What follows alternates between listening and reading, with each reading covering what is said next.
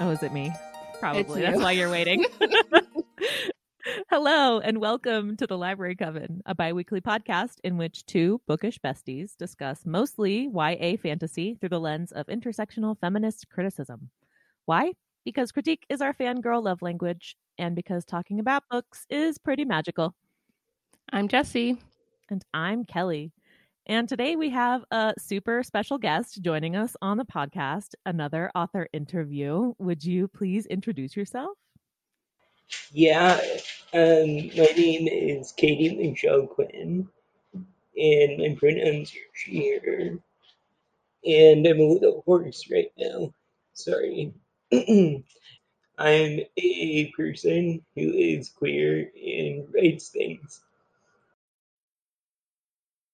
Can you tell us about your upcoming novel, The Girl in the Walls, which comes out June 1st? Yeah. Um, so, Girl in the Walls is kind of a long time coming, I guess. It's a, it's a coming of age story, kind of that is a retrospective of me looking back on my childhood and trying to make sense of it. And I did that by writing this kind of lightly fantastical story about a you know young teen discovering their own queerness in kind of a surreal way. I loved the I love the cover art and everything and for know it, it's incredible yeah. and it, it just gives off this like slightly gothicy horror vibe. So I'm looking forward to reading it. Yeah, it turned out so good. I, am really impressed. I um, I asked them to do something kind of in the style of Edward Gorey, and I feel like they nailed that. Uh, can you talk to us a little bit about your writing rituals, and if you have any, and if there have been any changes with the pandemic or the panini, whatever you want to call her? The panini. I, yeah, I saw that in the email. That was so cute. I guess my writing ritual is basically just writing regularly. That's um, the only way I can complete things is to kind of do it in them small daily chunks. I'm not very good. Some people are. I like sitting down and just just whole story, whole novel, whatever. Um, but I'm very much like 500 to 1,000 word chunks, you know, usually during my lunch hour. And yeah, besides that, I don't have a ritual per se. That's okay. It doesn't have to be complicated. Just like getting the words down, yeah. you know? As long as you get it out there, that's really what's important. Um, we saw from your Instagram that you have a cat or maybe multiple cats, and we would like yes. to hear more about your cat or cats. yes, my partner and I have three cats, and they are all tuxedos. So they have either black or gray fur and then white bellies. And they're all pretty chunky right now. So their bellies hang down and wiggle when they run, and yeah. We love to see it. Well, yeah. if you follow me on Instagram, I'm sure that's probably mostly what you're seeing is cats. Um, but yeah, their names are Indiana Cricket and Wintershins. Very cool. Um, how long have you had them? I kind of inherited two of them, Indiana and Cricket, when I started dating my partner. And then we got Wintershins about two years ago. So, yeah, but Indiana is 11. So, he's older, but I haven't, you know, been around him that whole time. Very sweet. Jesse has a cat that sometimes shows up on the podcast and makes I'm meowing. You can, like, see a cat tree in the background. yeah, yeah, I can. I know I'm not at home right now. Otherwise, I'm sure they would be on my lap and like trying to block out the camera. as they do, as they do. Yeah. I'm we're curious how you come up with ideas for stories. I mean, you mentioned that um, the girl in the walls is a little auto fiction. Oh yeah, a little. Sorry, it wasn't trying to cut you off. Oh no, that's that's it. That's the question. How you how do you come up with ideas? Where do they come from? Oh God, I don't know. A lot of people ask me that. I mean, I think you're right about saying a lot of it is autofiction in the sense that it is drawn from my own emotional experience, not often my literal experience. Besides that, I think when I really got into structuring stories, I was becoming a part of the community that kind of writes bizarro fiction and kind of weirdo horror stuff. So I learned to kind of take that concept and then swap out the details with something that was metaphorically similar but added strangeness. So, like with my first book, Winnie, instead of a literal story about someone transitioning, it's a story about a gun that turns into a woman, you know. So those sorts of like pretty obvious, I'll, I'll admit, um, metaphors, but you know, they speak to me. I think sometimes sometimes the obvious is overlooked because it is obvious and not always given the time it takes to really I think I like to write the obvious things because it doesn't seem like a lot of people are if that makes sense. Um, especially when we're talking queer narratives and queer horror. Speaking of horror, can you talk a little bit about writing horror and what draws you to the genre?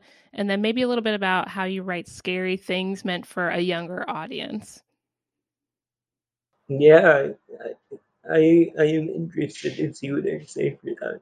Um, think for the first part, I write scary things because I was so scared of them for a long time. I was raised really conservative and Christian and Protestant, so kind of this mythos of the devil and demons and these powers that are hiding in anything that seems dark. So I think the reason I'm attracted to that now is I kind of got over that fear and began to incorporate that in myself as a redefining uh, of both myself and the ideology that I was raised with. Yeah. And then as far as writing for a younger audience, I'll admit I've never intentionally done that even with Girl on the Walls. I think I'm really glad that it's being like marketed towards that and like given that lens because that's something that I wouldn't have been able to bring to that myself. But I feel like the things in it that are scary are scary really no matter who you are or what age you are. Because they're things about personhood and like sanity and identity and things that a lot of people at all ages question or struggle with or whatever word you want to use. So I hope I hope it does connect with younger folks. So I think that'd be cool what was the publishing process like for you? Did you do the typical route of like querying an agent, or were you? Cause we just did some interviews with folks who are um, um, publishing with an independent press, and I know some of the presses that I've seen that your books come out with sometimes are like smaller indie presses. So I'm curious, can you yeah. talk a little bit about that? Yeah, um, I have been lucky to fall into that just by knowing people. Honestly, um, I've attended BizarroCon, which is the convention in Portland that a lot of bizarre writers gather at annually. And I've just been lucky to have people find my ideas interesting and want to publish them. Otherwise, I, you know, probably wouldn't be here on this podcast because you wouldn't know anything about me. Um, yeah, I I don't know that I have anything helpful to say for that, except just like form community wherever you can. That's excellent advice. what thoughts do you have about how we can be generative in relationship and, eh, slash conversations with each other as readers and writers and publishers? Maybe not as much with publishers, but like readers and writers. That's a good question. I mean, I think when you're a writer that's put something out there, it's really difficult unless you meet someone and talk with them in person to really understand what they got out of it, you know? It would be cool to have a forum that kind of brought those two sides together, for lack of a better word. And social media can do that in a way, but I really think kind of obviously right now with the pandemic, brick and mortar kind of gatherings are few and far between. But I think they're important in the sense that you get to have those conversations with writers and readers, and whether you're one or or whatever, you you get to you know just bounce. It's like when I went to college almost and like workshopping, um, you get to like talk about those ideas and have people give you a little more candid response than they may in a Facebook comment. Mm-hmm. And you get like the whole thing con- like communicated to you, like the emotion and the tone. Yeah. And it's not just like emojis or text on or like a reply. Totally. totally and that's powerful. I mean, I've only had a few experiences like that, but it makes me glad that I, you know, did the thing, that I spent the time doing that. Are you part of like a writers group that gets together and workshops things, or is that something you've done in the past? Um, it's something I've done. I am not currently a part of that. I think there's a group of writers that I work on a lot of collections with, but it's not like we're workshopping per se. Um, yeah, I'm pretty solitary in my process to a fault, so I kind of avoid avoid sharing things until I think they're done or like unless I'm explicitly working with someone on editing you know, piece. What are you? This is a little bit of a change of tone in the question, less in Mm-hmm. like the nitty gritty of the writing, and more just like, "Hi, you're a person." What are yeah, you? What are you reading, watching, and listening to these days? Oh, lots and lots. Um, I don't have a lot of friends, so I make up for it by watching and listening and reading. Whew, I guess I'll start and kind of go one to the other. Yeah, any Uh, laundry list, and we can put links and stuff in the show notes. So like whatever comes to mind. Yeah, as far as music, I've been listening to a lot of hyperpop, like you know Charli XCX, and it's kind of the more famous example. I also love country, and I've always loved country. You know, whether it's pop country or like old time music or whatever, and that's kind of what I play a lot in my own personal music stuff. So I'm always listening to that too. I also love metal, um, hardcore. There's a lot of cool hardcore stuff going on that's really queer and ironic and you know real, like CA Space Cowboy and who else? I mean, I love Gloss. They're not around anymore, you know, there's people saying stuff that's that I find important and expressing that anger musically, and I connect with them. As far as watching, I've actually been really into sci-fi for the first time in my life. So I've been like watching Star Trek for the first time and yeah, Event Horizon, all these things that I kind of missed out on till now. And also just kind of the random horror movies I find that look fun or interesting or campy. Anything that like characterizes itself as gory. I love splatter and gore and So's Jesse. yes. yeah. Any anything that just has like swaths of red flying across the screen is cool by me. um, God, I'm trying to think what else. I also love sitcoms. Like I've been revisiting a lot of sitcoms I grew up with and coming across plenty of like shit. Yeah, did they age? How did they age? Stuff. Yeah, exactly. Um, no, well, luckily I aged better.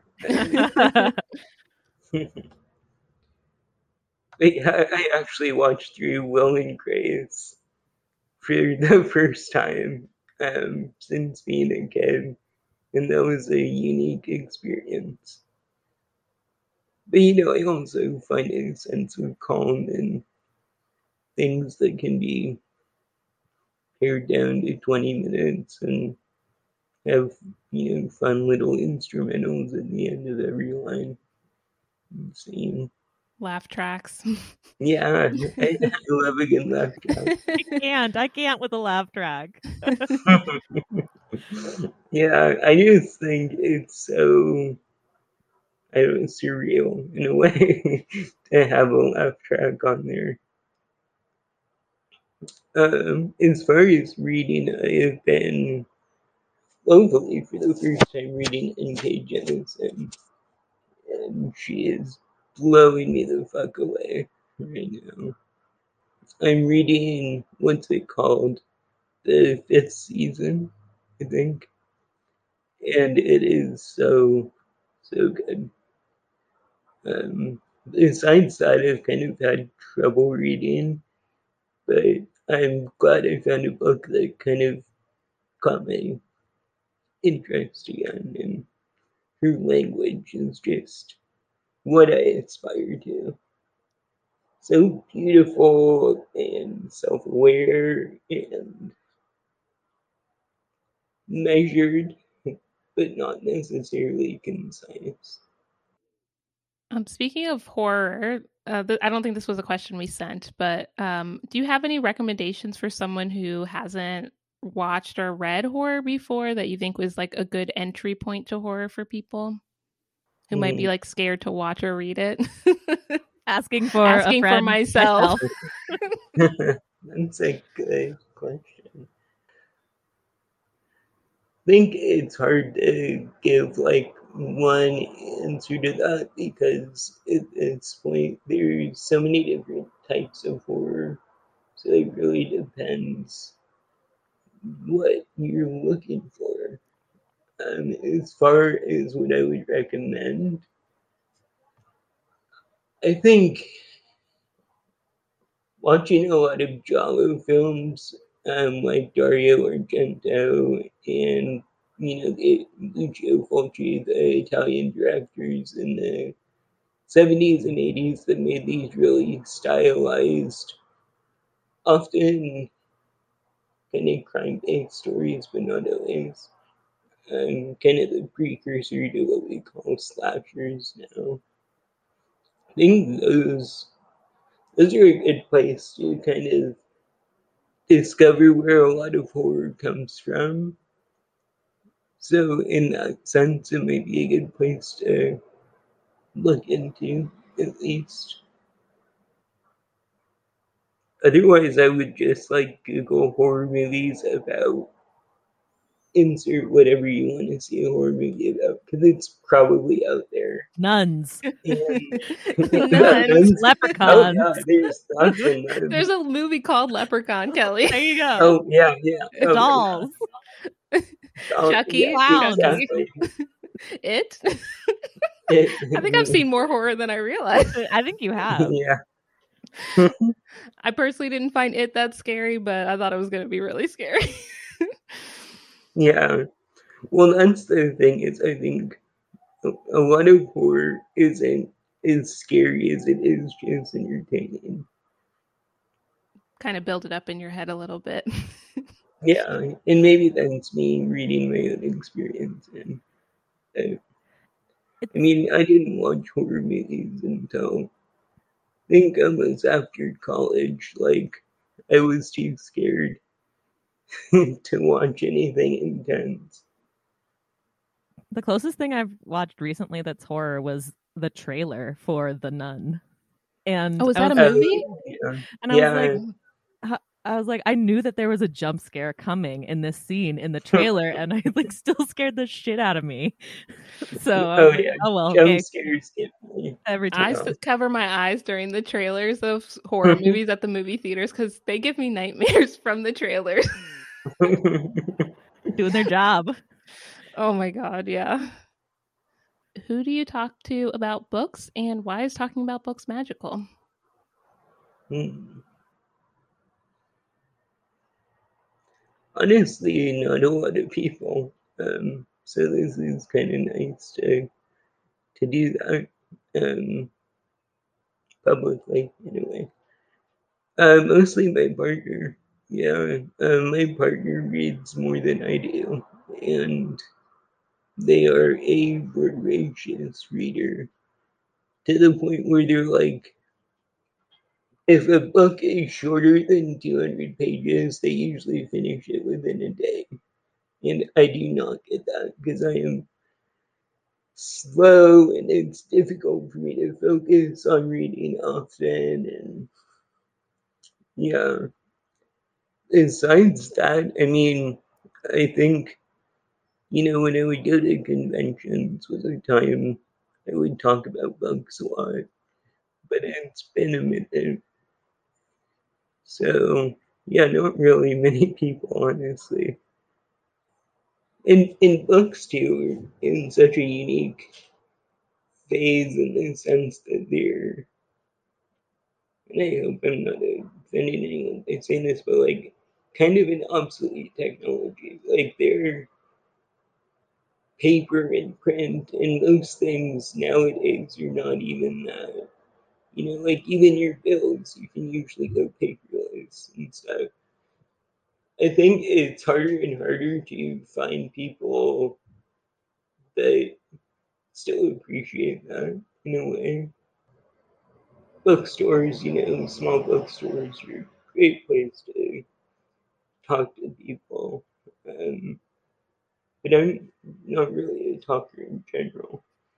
So it's hard for me to like go up to someone and be like, hey, bugs, you know. Oh, yeah, I would. 'cause- Me either. Never. It took Jesse and I Yeah. months to talk to each other about books, and we met at the library, and I was checking out books every time I talked to her. That's awesome. Yeah, so introverts here, we get yeah, get it for sure. Um, oh, and then why are they magical? Or was the question why is talking about it magical? You could- you could answer either. If you both. However you want to take it. Maybe there, it's not magical. To maybe it's I don't know, science fictional instead. I don't know. Yeah. Yeah, I mean, I don't necessarily have a literal belief in like magic, but I think what's magical about it is, you know, any act of setting intention is like an investment in yourself. And it's cool that you're able to make that decision to grow in a way. And I've been gardening lot, so water your your brain seeds or whatever you want to say. Um, and I just think that's so cool. Like when people are able to take their own path in learning and becoming a person. And I mean, the other thing is for me, reading really developed my sense of who I was and what I wanted to do. So that's really magical. 100%. Yeah. That's excellent answer. Excellent. Thank you. Thank you, Katy. Yeah.